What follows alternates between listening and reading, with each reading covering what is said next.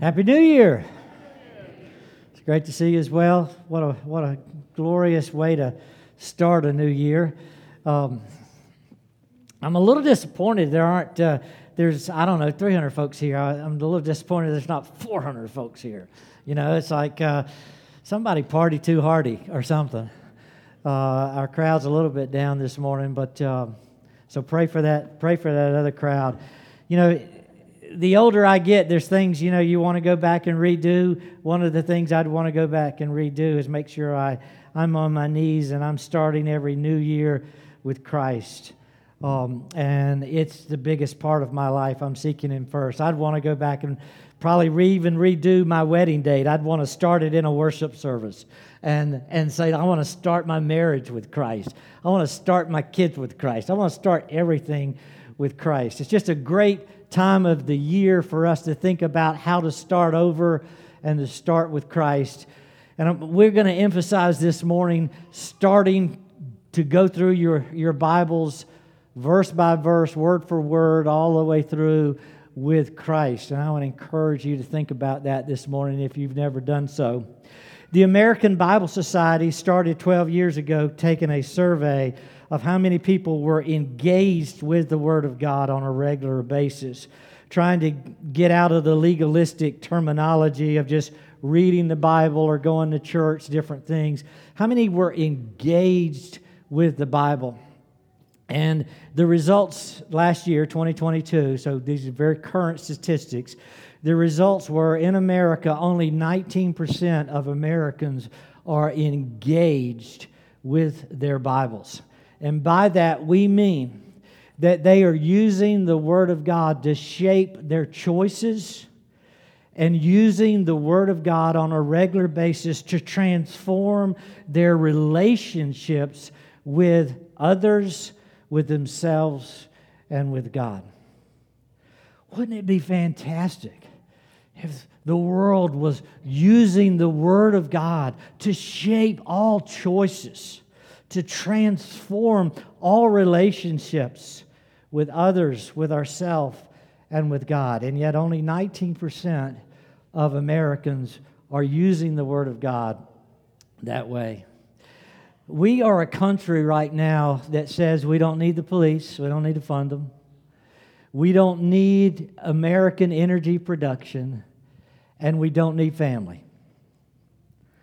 Now, just think about that what would happen if the majority of Americans who believe we don't need police, we don't need energy production, and we don't need family, if they were reading the Bible and the Bible was shaping their choices, and they would see a God who believes in law and order they would see a God that believes in private property and production. And they would see a God who has designed families. Like, boom, our society would be revolutionized if we just got back to basic Bible.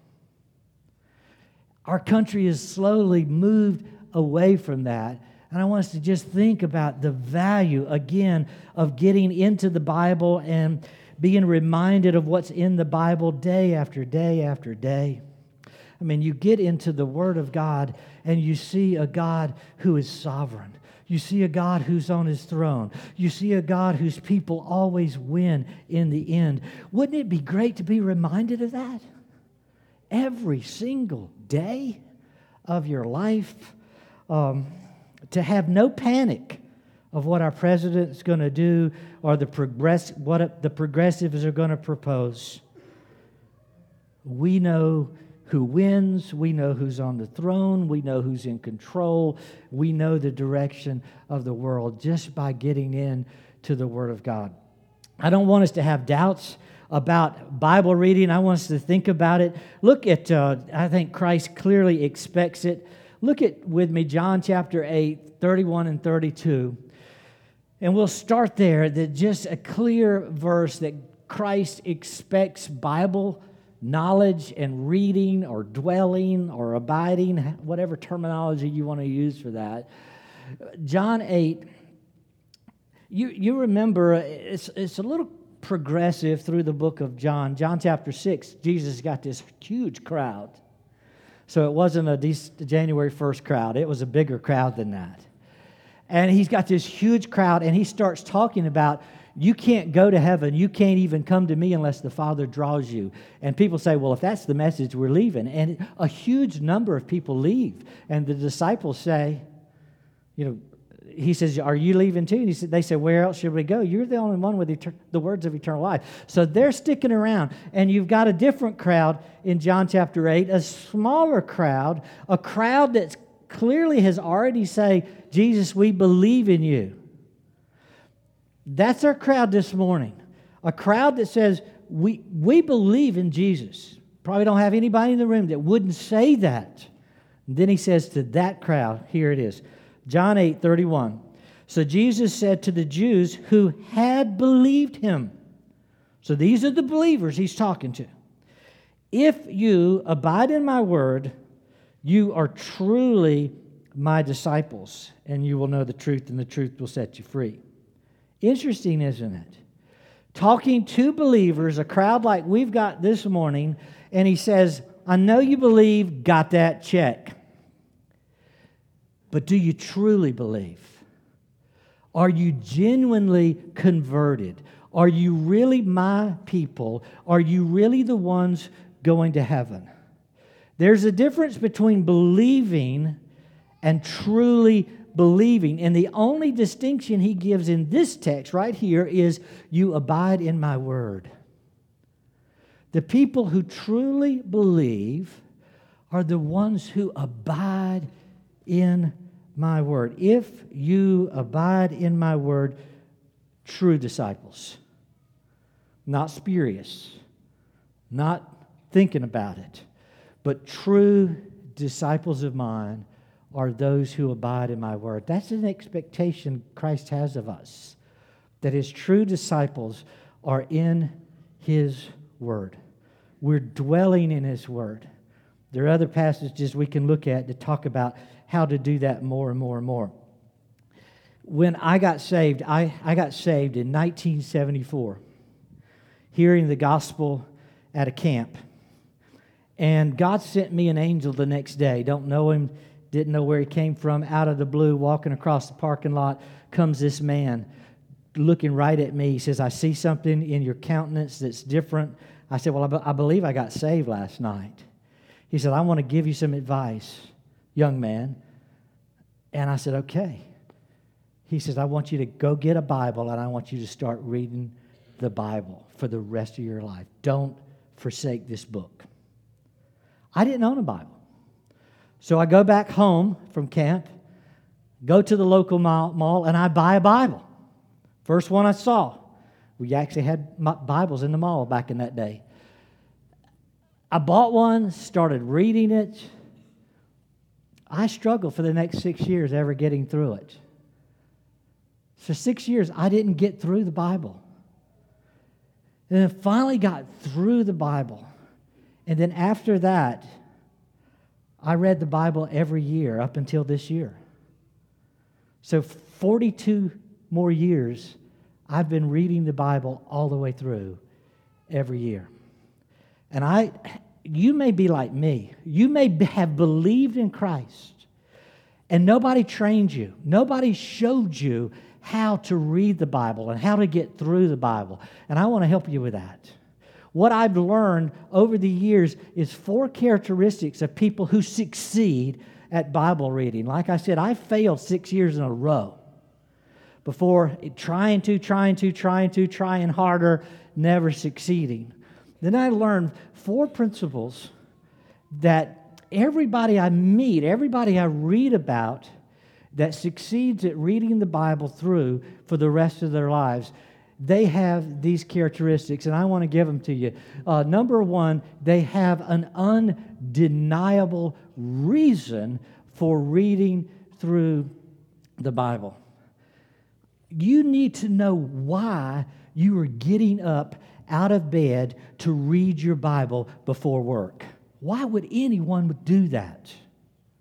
Why would you turn off TikTok, to read the Bible? Why would you turn off Instagram? Why would you turn off Facebook? Why would you turn off the television? Why would you not go to this place, that place, this conversation, that conversation to stop and get into the Bible? You must have an undeniable reason that nobody can thwart your plan.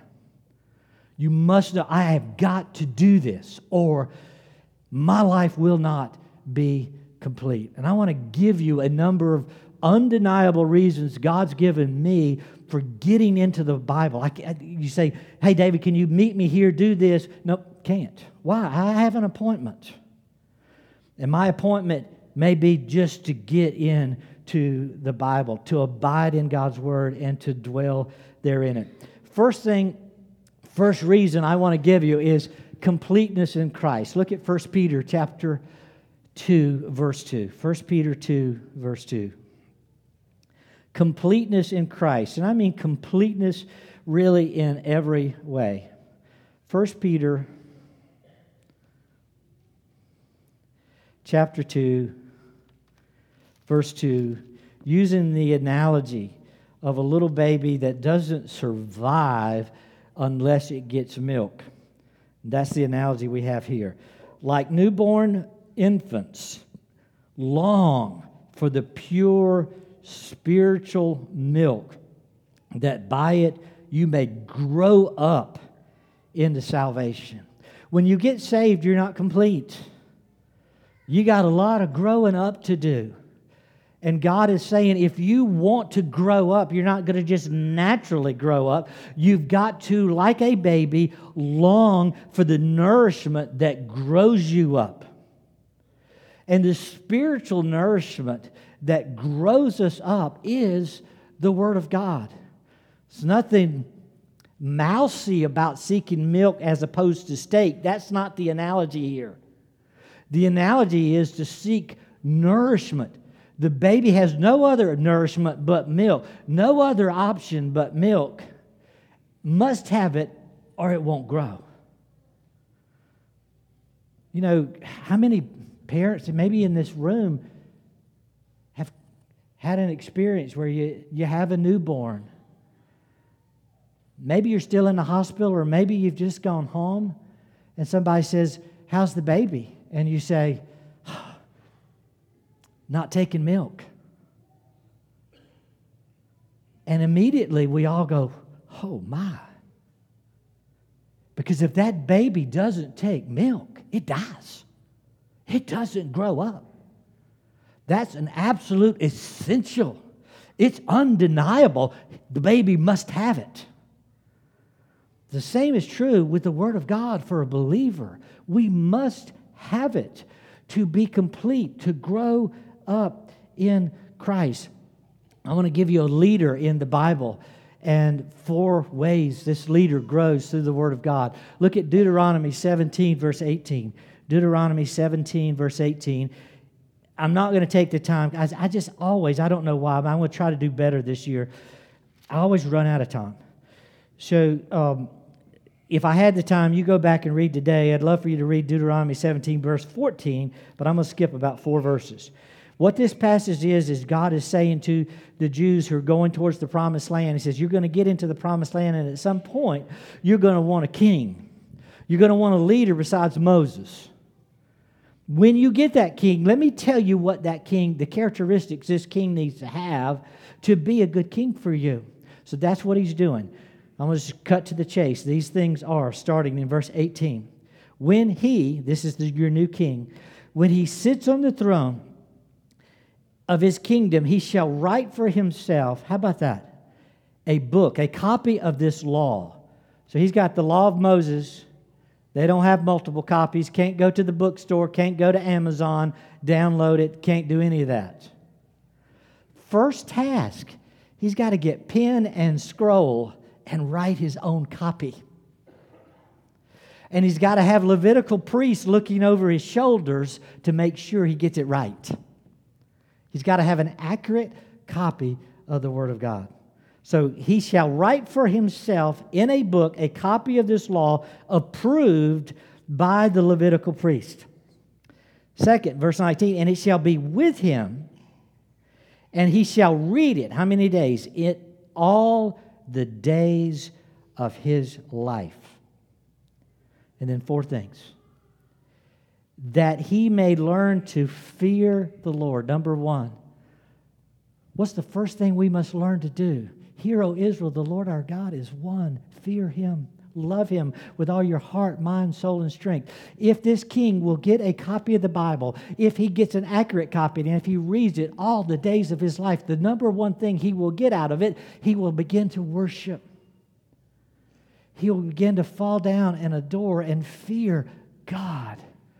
What would it be like to have a leader who feared God, who was always before God? Number two, He'll fear the Lord his God by keeping all the words of his laws, these statutes, and doing him, doing them. I'm going to get back to that. That his heart may not be lifted up above his brothers. Humility. Second thing this, this leader gets is not only a worshipful fear of God, an appropriate relationship with God, but he gets an appropriate relationship with his brothers and sisters. He gets humility. He doesn't exalt himself above his brothers and sisters. What would it be like to have a humble leader who truly sees, I'm your servant just as you serve me? We serve one another together for Christ. Third thing he gets is obedience. You've already seen that mentioned once. Um, his heart, verse 20, is not lifted up above his brothers that he may not turn aside from the commandments to the right hand or to the left. It's mentioned again. He's going to keep all the laws, all the commands in the book. He's not going to turn to the right or to the left. He's going to obey a standard, and that standard is the Word of God. All of these things are coming as a result of having your own copy of the Word and reading it every day. And then the fourth thing he gets, the last part of that, so that he may continue long in his kingdom, he and his children in Israel. That's blessing. So that he will be blessed with a long career of blessing. And the blessing flows not only to him, but to his children and to his nation. The most important thing you can do for yourself, for your kids, for your neighborhood, your church, your nation is to have a copy of the Word of God and read it all the days of your life so that you fear God. You bow down and worship Him. You start the day seeking Him and worshiping Him. You start the year worshiping God. You're humble. You don't exalt yourself. It's not because you're better than anybody else. You want now to serve God by serving others. And you want to spend your time directed by the laws of God. You obey. As a result, you're blessed. And the blessing flows through you to your kids and to your neighbors, to your church, to the whole nation. What a wonderful blessing. You want that? When I saw that, I thought, wow. God, I got to get into your word. God, I got to get into your word. You must have an undeniable reason, or you will get distracted from reading God's word. I bet most of you are not unlike me. You've messed up year after year after year after year after year as well and you want desperately to succeed, come up with an undeniable reason. One is that you grow up, you become complete in Christ. You learn to fear Him, you learn to obey Him, you learn to be humble, you learn to, learn to be blessed. Second reason for strength, for wisdom, guidance, and blessing. Look at 2 Timothy 3 16 and 17, a very popular passage of Scripture. 2 Timothy 3 16 and 17. All Scripture is breathed out by God. It's profitable, and then gives four ways it's profitable. And I encourage you to memorize these four because you're going to come across passages of Scripture and you're going to say, like I do, I still say it today God, why in the world did you write this? Why is this here? Well, he's already said every scripture is God breathed. It's breathed out. God spoke it out to us. We didn't invent it, it's God's. So you ask the question, God, why is it here? And God reminds me four things, David. It's for teaching you, reproving you, for correcting you, and for training you in righteousness, that the man of God may be complete, equipped for every good work. Anytime you come across a passage of Scripture, it's to teach, it's to reprove, is to correct, is to train. We need direction and instruction. We're not thoroughly complete yet. We're, we're growing up. And so God teaches us, and He says, This is my instruction. He said, Well, that, I'm not doing that. Uh, uh yeah, I'm going to reprove you. Yes, you're correct. You're not doing that. Reproof. Let's tell you what the correct thing is. And let's not only tell you what the correct thing is, let's give you training so you can do it. So you can live a new life in Christ. And if you live this new life in Christ, you will be thoroughly furnished for every good work. Wow. This, hands down, is better than any other education you could get. If you were on a desert island and you just kept reading the Bible over, you would come off of that island thoroughly equipped for any work God has called you to do. God equips us. When we threw this out of our educational fabric, believers said that can't happen. And so we bring back in homeschooling movement and the private school movement because you can't throw out the tool that thoroughly equips you for every good work. It's undeniable. We need to get into the Bible to have this strength that only God provides wisdom, guidance, and blessing. I'll move on. Three, for faithfulness to God. Romans 10 17, you know that verse. Faith comes by hearing, and hearing the word of God. Do you want your kids to have faith? You want them to believe in Jesus? So I just wish my kids would believe in Jesus. Well, are you putting in front of them the Bible every day? Why? Because that's the only way they, they believe in Jesus. Faith comes by hearing and hearing the Word of God. They have to hear it. It shouldn't just be a preacher's word. We stand up here and say, Hear now the Word of God. Every dad should be saying that. Every mom should be saying that. Kids, let's sit down. Hear now the Word of God. I want you to hear it because faith comes by hearing and hearing the Word of God. You can't be faithful until you first hear it. Hear the Word of God. Listen to the Word of God. Be directed by the Word of God. And then you get back to John 8, which is where I started, 31 and 32. You abide in the Word of God you dwell in it. And it's only then that the truth sets you free. You're free to obey it and be faithful in it.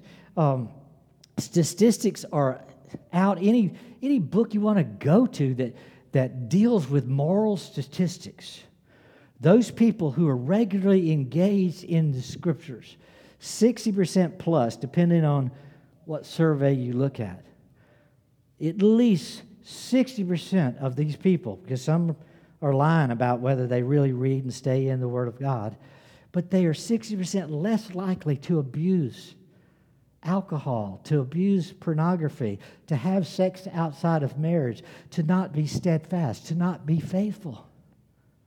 The Word of God strengthens us to a faithfulness, to a direct line of living like Jesus wants us to live. I'll move on. For greater affection with God. You want to be all in for Jesus, right? All in. As I think about that, just Lord, I, I want to love you more. You've, he's commanded us, Deuteronomy chapter 6. We'll look at this more next week. Deuteronomy 6 love the Lord your God with all your heart, mind, soul, and strength. Do, do you get romantic with God? Do you love him? Do you embrace him? Do you, do you, are you affectionate with God? Does he know that you are passionate for him? Is that clear? Are you growing in that? It won't happen without the Word of God. You remember the passage Again, I, just to save time, but you can look it up. Matthew chapter 7, 21, 22, 23. Jesus is talking to a group of people who says, uh, Did we not pray in your name? Did we not cast out demons in your name? Didn't we do miracles in your name? And Jesus says, I never knew you. I don't know you. Depart from me. Catch the description, how he des- defines them or describes them. Depart from me, you who do lawlessness. In other words, you don't know the laws of God. You don't live the laws of God. If you don't know the laws of God, you don't live the laws of God, Jesus describes you as someone that he doesn't know. Now, out of all the billions of people on this earth, when God looks down from heaven, He says, Okay, I got about 7 billion people here I could choose. Out of that number, I don't know about you, I want God to say, David, David, I know you. And you're mine. I know you. You know me. You're with me every day. And you know my law. And you follow it. Don't you want that kind of relationship, that affection with God and for God, that He knows you, you know Him? Again, it comes through getting into His law, His word, engaging Him on a daily basis. You know the people you're engaged with. You really know them when you're spending time with them day after day after day and you're listening to their principles, their ways, their desires, their heart. And I want that. And I want that for you. I want to be happy in Jesus. I want to be nourished by Him. Number five, for unbelievable encouragement from God. I could say so much about this. When you read through the Bible over and over, you, you start to just see God wants to encourage in so many ways. Just first of all, think about this book. There's no other book like it. This book is the only document given to mankind by mankind's our creator. Our creator our designer, not only our creator, but creator of heaven and earth, has written a document through the Holy Spirit, through men, given to us. How special is that? To be able to share that with your own kids, you know, your creator has written a letter to you. Really? Wow. It's literally it's 66 letters. And they're all love letters. It's about what he wants for you. And it's about his plan, and it's about how he's predestined you before he designed you, before the foundation of the world, that you might be conformed to the image of Christ. How he's just going to make you more and more and more like him and how wonderful and how beautiful that is. That's encouraging that I have a book handed to me by my Creator. And my Creator wants me to have His directions and His design so that I can live and grow. It's the most unique book you'll ever read. You'll never read a more unique book because it's the only book, only book that exists on the planet or any planet for that matter, it's the only book that is inerrant, without error. It's the only book that is infallible. God breathed. It's the only book that's totally reliable in every single thing it affirms. There's no other book like it. It's the only book that's profitable. We already read that verse, right? 2 Timothy 3 16. It's profitable for teaching for correction, for reproof, correction, training, equipping, so that we're thoroughly equipped, furnished for every good work. Only book that's guaranteed you're going to get something out of it when you read it the way it should be read. It's, it's, it's the only book that's so hopeful, it's never dreary in the sense that it always takes us out of darkness into light, out of depression into freedom in Christ. It's the most solid book. Every other word that you read is like words on the sand, and they shift. But this is the solid rock of Christ. It's immovable, it's never changing, it's perfect in all of its ways. It's the most powerful book you'll ever read. It transforms life, it gives faith and repentance to those who are dead in sin. It's also the most enduring book. Flowers fade, grass withers, but the Word of God stands forever, never failing. It's the same standard in heaven as on earth. It's a book we will carry with us. Um, exciting. Have an undeniable reason. I've just given you five, maybe nine, depending on how you count them. They just, for me, they go on and on and on, thinking about a reason why I need to read this book. You pick one for this year. Pick all of them if you want. But what's it going to take? I know you got to turn off something. If you're going to read through the Bible, you only have so many hours and so many minutes. You've got to have a reason that's bigger than what you're doing so that you turn off what you're doing and abide in the Word of God. Second, uh, characteristic of those who are reading their Bibles and succeeding at reading their Bibles regularly is they have a repeatable routine. It's reasonable and it's routine to read the Bible through, to abide in the Word. We need a repeatable routine, not just a, a good routine, but a repeatable. Um, you know, I, like I said, I've read through 42 times. I've never found anywhere in the Bible where God says, you know, David, if you don't have time to read, that's okay. I don't find that. If you don't have time, well, that'll be okay. No, it's matter of fact, interesting. One one one uh, evening, I was reading through the book of Matthew. I read through the whole book in one sitting, and I found six six times, I believe, six or seven times, where Jesus he was always talking to the Pharisees, and he says, "Haven't you been reading your Bibles?" They said, well, Jesus, tell us about marriage. He said, Haven't you been reading your Bible? Jesus, tell us about the Sabbath. Haven't you been reading the Bible? You start seeing these repeated phrases. He doesn't say, Oh, it's, it's okay. I know you haven't read that part yet. Let me tell you. Instead, he says, You should have read that part by now. You should be reading your Bibles, and you should be reading them regularly. You should have a routine of reading your Bible. First of all, I want you to know it's possible, okay? It's just, it's really, it's just possible.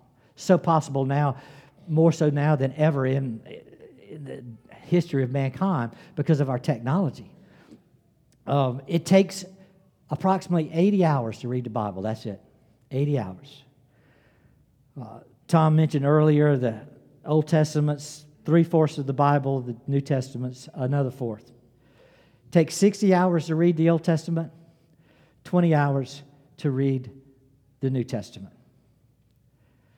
There's 1,189 chapters. It's the way I first learned. I counted all the chapters and tried to do the math to figure out how many chapters a day I had to read to get all the way through the Bible. If you want to know the answer, it's 3.26. I had a hard time with that 0.26, trying to, you know, figure out what that was each day. But that's what it takes to get through the Bible. The M'Cheyne Bible reading plan that Tom referred to you, has you reading through the Bible four chapters a day, basically. And that's how you get through in a year. But there's so many ways to do this.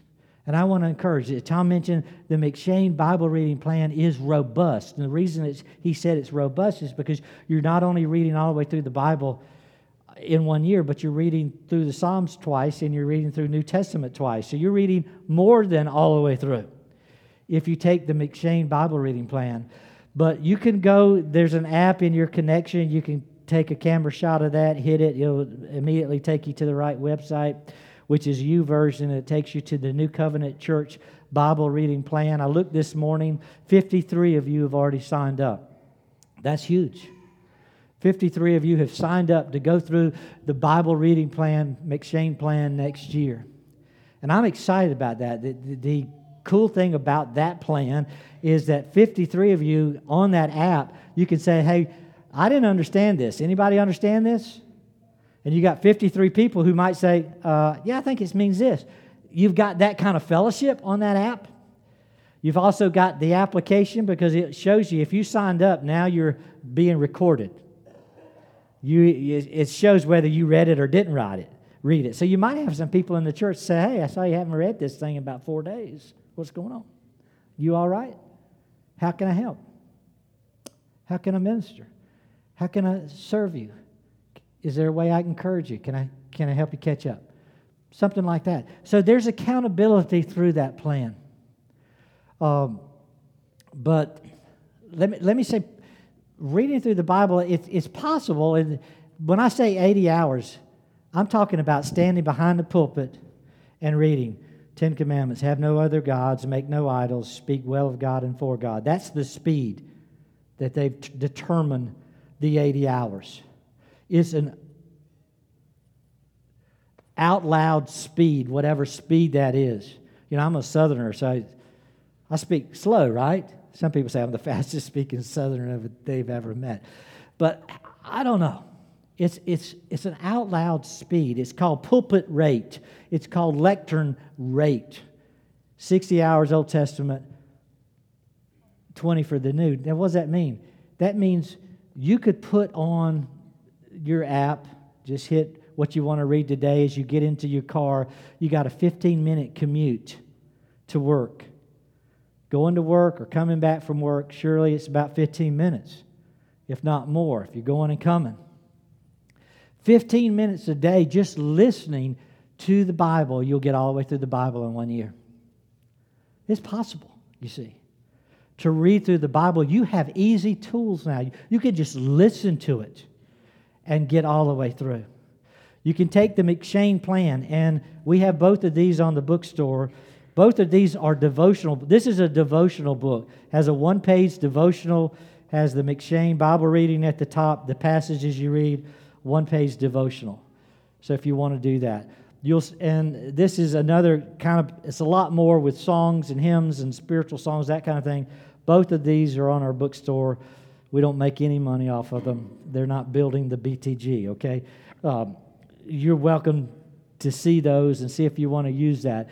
The M'Cheyne plan has a you'll see at the top of the plan typically uh, a family. The word family two columns for family and two columns for private. It used to be called secret. Carson changed the word to private.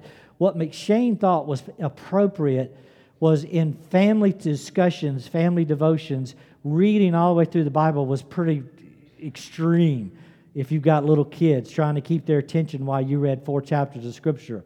So he had you reading just two chapters for, with the kids family time, and then two times in private or in secret, he called it, where you had that time with God. So that's, that's what's going on with that language. But there are other good plans. We've had people in this church, had a guy come to church one, one week, got saved. I went to his house and visited with him. Um, and I said, I'm going to come back and check on you in about three months or something and see how you're doing because I know you're a new believer. And I went back to check on him, he, he lived right off Whitehall, went in his house, said, How you been doing? He says, Well, I finished the Bible. I said, What? It's only been three months. He had already read through the Bible as a new believer completely. He was starting over in three months. Three months plan is out there, it's robust. The one month plan is out there, it's robust. Uh, there's the one year plans. They're out there. There's such a multitude. Uh, they're all on YouVersion app. Uh, and there, you can Google them if you don't like the ones there, but there's 20 something there. Um, there's lots of apps. that the key is, is, is finding one that uh, is going to fit you. You need a routine, something that you can go through uh, so that it'll work. One of my heroes is Samuel Annesley. Samuel Annesley is the grandfather of John and Charles Wesley. See, John and Charles Wesley greatly influenced our Christendom, um, wrote many great hymns, great evangelists, revivalistic preachers, but they had a grandfather that discipled them. And Samuel Annesley was that man. Samuel Annesley got saved at age six. And Samuel started reading the Bible at age six because he could read. You, you, most of you kids here say, I, can, I started reading by five or six. Age six, Samuel Annesley started reading 20 chapters of Scripture per day. 20. Now, he didn't have internet, he didn't have Instagram, he didn't have TikTok, he didn't have Facebook, he didn't have television, he didn't have radio, but he had a Bible. And he started reading the Bible 20 chapters a day at age six, and he continued the practice until he died. If you read 20 chapters a day, you get through the Bible six times a year. He did that for the next 64 years. He died at age 70.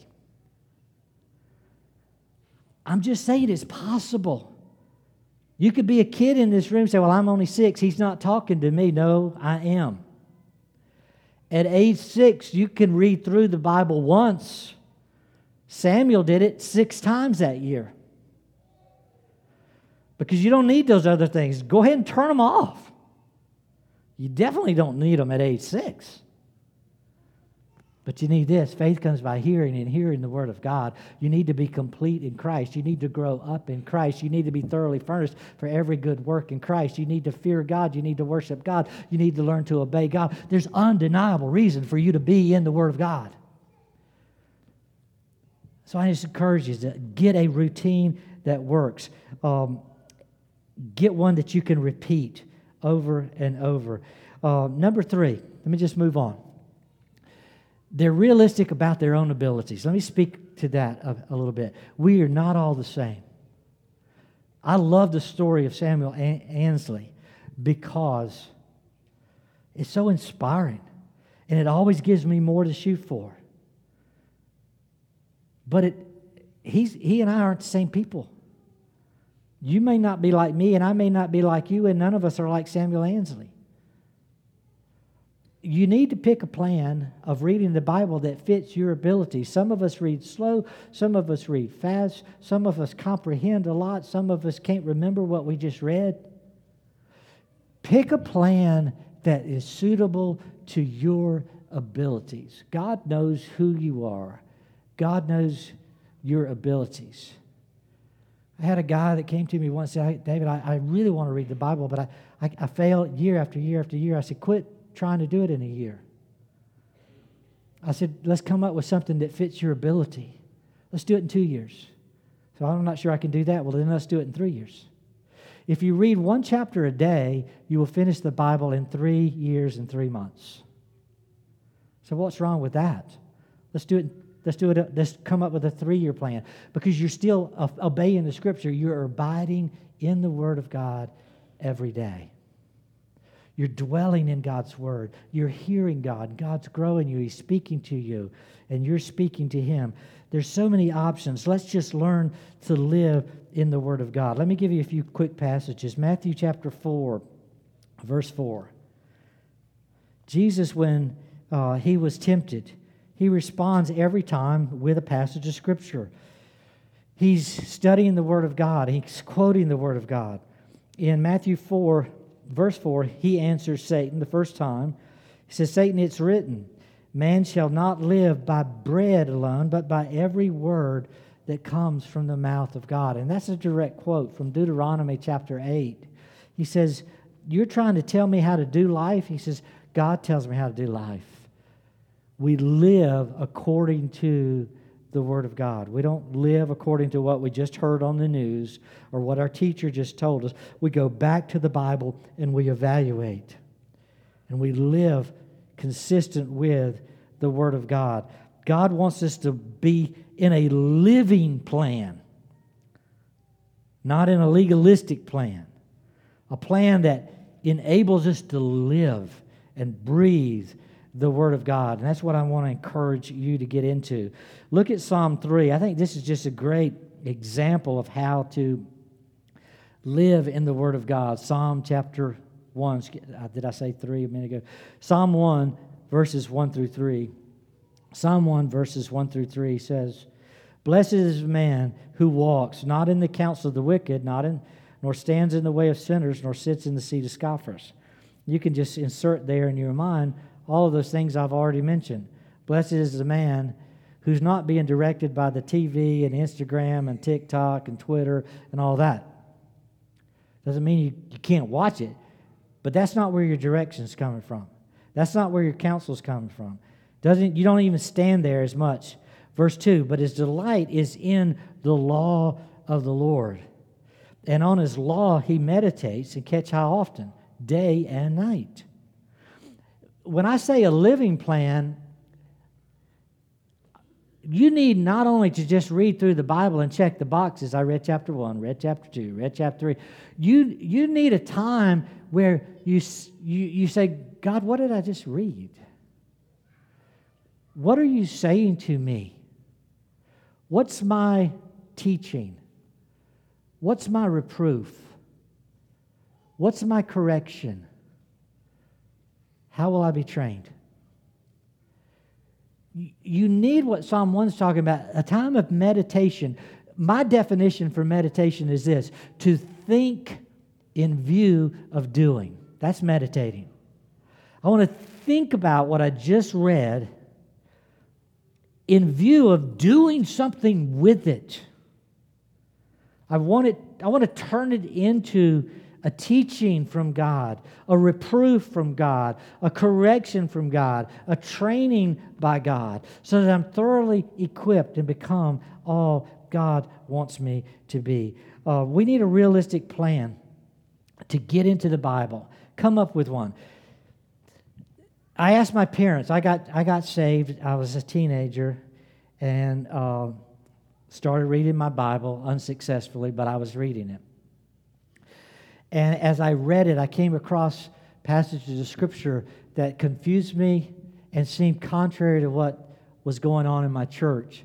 And so every time I came across one of those, I went to the pastor of the church and said, You know, I just read in Ephesians 1 and it talks about predestination. And I heard something about you didn't like that word. And, you know, help me out with that. And he said, Well, we don't believe that. And I said, Okay. And I went back and I started reading some more. And I got to Timothy and read about elders and deacons. And I said, I've been in this church all my life, never heard the word elder or deacon ever brought up. We, we don't apparently have any. He said, Well, yeah, you're right. We don't. It's not the way you think. And he went through that. And so after, after a while of doing those discussions, I finally said, Well, what do we believe? If, if, if this is not it, what is it that we believe? And started investigating. And as as I investigated what that church believed and what the Bible said, I, I, I had issues. And now I got a bigger issue because my parents have been there for generation after generation after generation. And who am I to come along and say, well, that's wrong? So, how am I going to be at peace with my parents? How am I going to love them and honor them? And how are they going to be at peace with me? So, I came up with a plan. And I went to mom and dad one day and I said, Mom and dad, uh, you know, I'm struggling with some things I've been reading in the Bible. And they said, Yeah. I said, How about we come up with a plan? I said, um, I'm home during the summer. The rest of the time, I'm just everywhere. I said, I'm home during the summer. There's 10 weeks where you know I'm home and I know I'm home. I said, How about we take 10 weeks and right after lunch on Sunday, we spend an hour. And I just read the passages that are bothering me and share them with you. And then we'll pray together.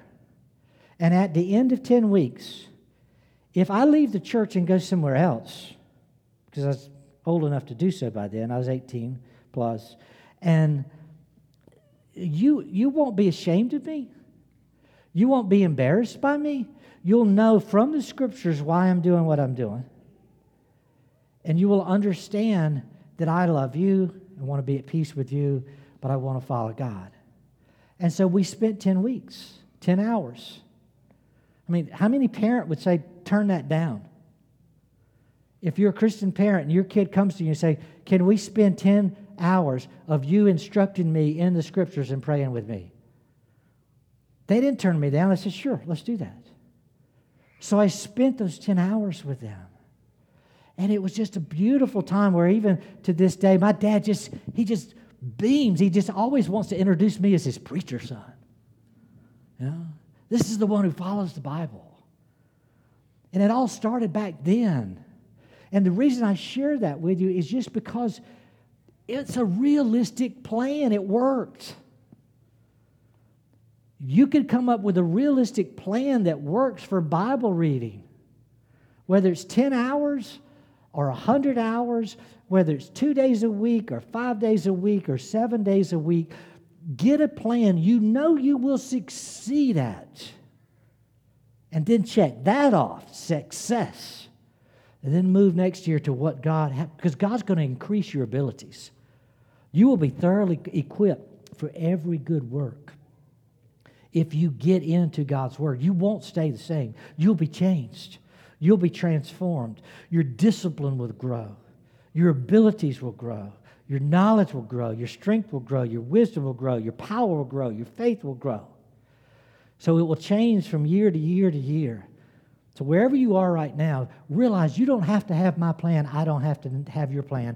And for those of you who are on the M'Cheyne plan, the 53 of you, if you, you keep succeeding, great. Don't look down on the ones who aren't on that plan. Some of us may be on a better plan than yours. It's a secret. Uh, some of us may be on, yeah, less chapters, but more meditation, more doing, more growing. You don't know. It's not about our invented plans. It's about dwelling in the Word of God, engaging the Word of God so that it shapes our choices and transforms our relationship with God, with ourselves, and with others. That's what we're going for. All right, fourth ingredient. They pursue intimate fellowship with God in Bible devotion. I can't scream this loud enough. When you get into the Word of God, your goal, your absolute number one goal is not to read the Word of God. Your absolute number one goal when you get into the Word of God is to know the God of the Word. Don't read the Word of God without getting to know the God of the Word. It is about your relationship with God. This is how you hear Him. This is how you know Him. You must pursue intimate fellowship with God. That's your goal. Build an enjoyable relationship with God. It's not about getting some nugget to help you teach a lesson or help you say the right thing to a friend or to a spouse. It is about getting to know God. There's two questions that sum up the scriptures. The catechisms are usually broken into two questions. Uh, the first half of the catechism is typically, if you have ever been taught one, it's what we believe about God. The second half is what duty He requires of us. So you can look at Scripture simply. What does this passage teach me to believe, or what does it teach me to do? as parents, our tendency is to focus on the doing. Kid, when are you going to grow up and start doing right? And we focus on doing, doing, doing, doing. And I'm saying, stop it. Go back to question one. What are you to believe about God? Have, have you embraced Him? Have, have you come to know Him, the God of the command, before you know the command and before you do it. We need an intimate, affectionate relationship with God. Don't get obsessed with the doing, get obsessed with knowing God. I often open my Bible and start my reading and saying, God, you're so awesome. And I'm a little selfish, but I want to be blown away again today. I want to be overwhelmed with your holiness. I want to be overwhelmed with your goodness. I know you're unchangeable. I want to know more of that. I know you're omniscient. I want to know more of that. I know you're omnipotent. I want to get that more so that I'm not fearful in any fight because you are with me.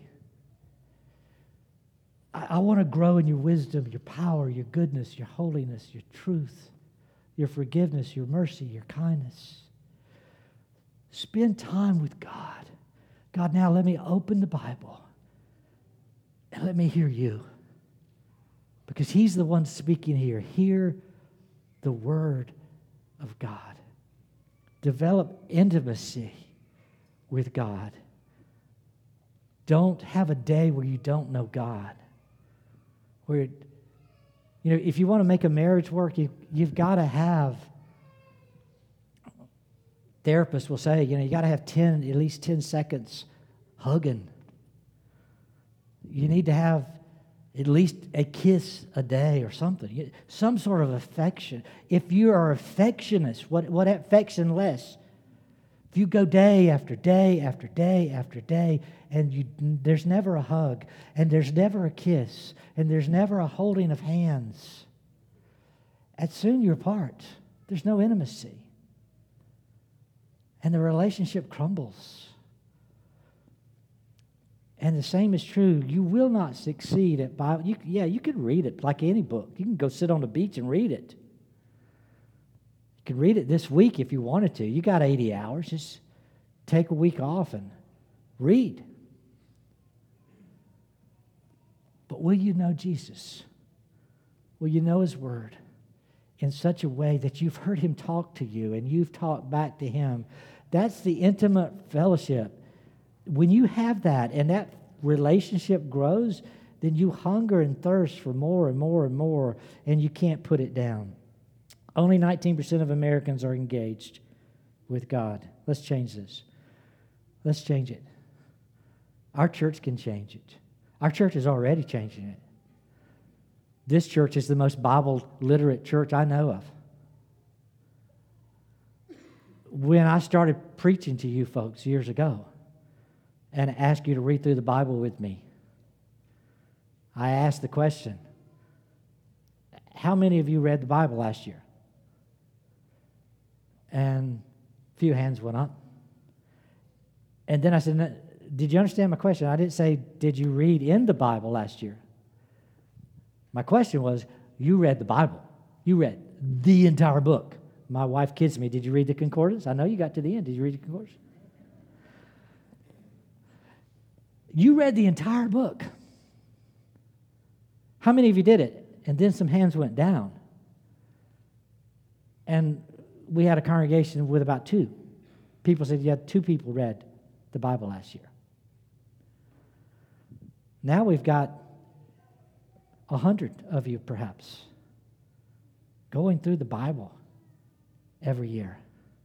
You're struggling. We got people in this room can tell you they struggle too, and they can tell you how they're succeeding. I'm trying to tell you how you can succeed.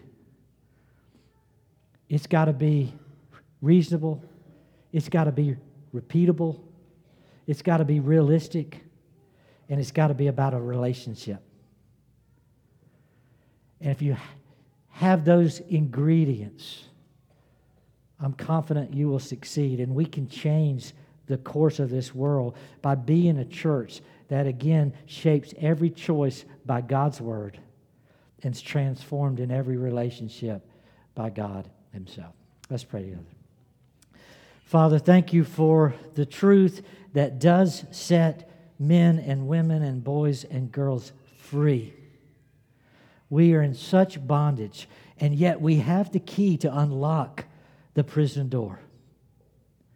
It's before us.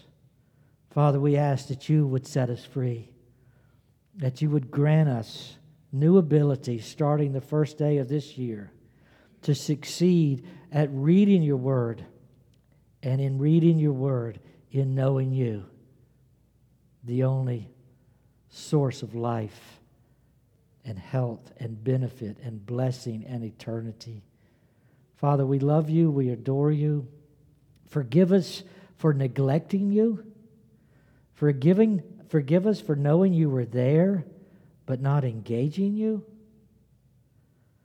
May we turn from these sins and turn strongly to you, embracing you through your word day after day after day. We want to be known by you, and we want to know you. Hear our cry, O God, for we ask in Jesus' name. Amen. Simple analogy this morning as we come to the Lord's table.